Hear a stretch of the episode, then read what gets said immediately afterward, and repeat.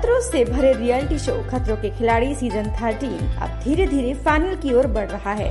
हालिया एपिसोड में ticket to final task हुआ क्योंकि सीज़न खत्म होने वाला है। वहीं ग्रैंड फिनाले में जगह बनाने के लिए न्यारा बनर्जी अरिजीत तनेजा और ऐश्वर्या शर्मा ने टास्क में एक दूसरे को टक्कर दी है। लेकिन सभी को पीछे करते हुए ऐश्वर्या शर्मा शो की पहली फाइनलिस्ट बन गई हैं।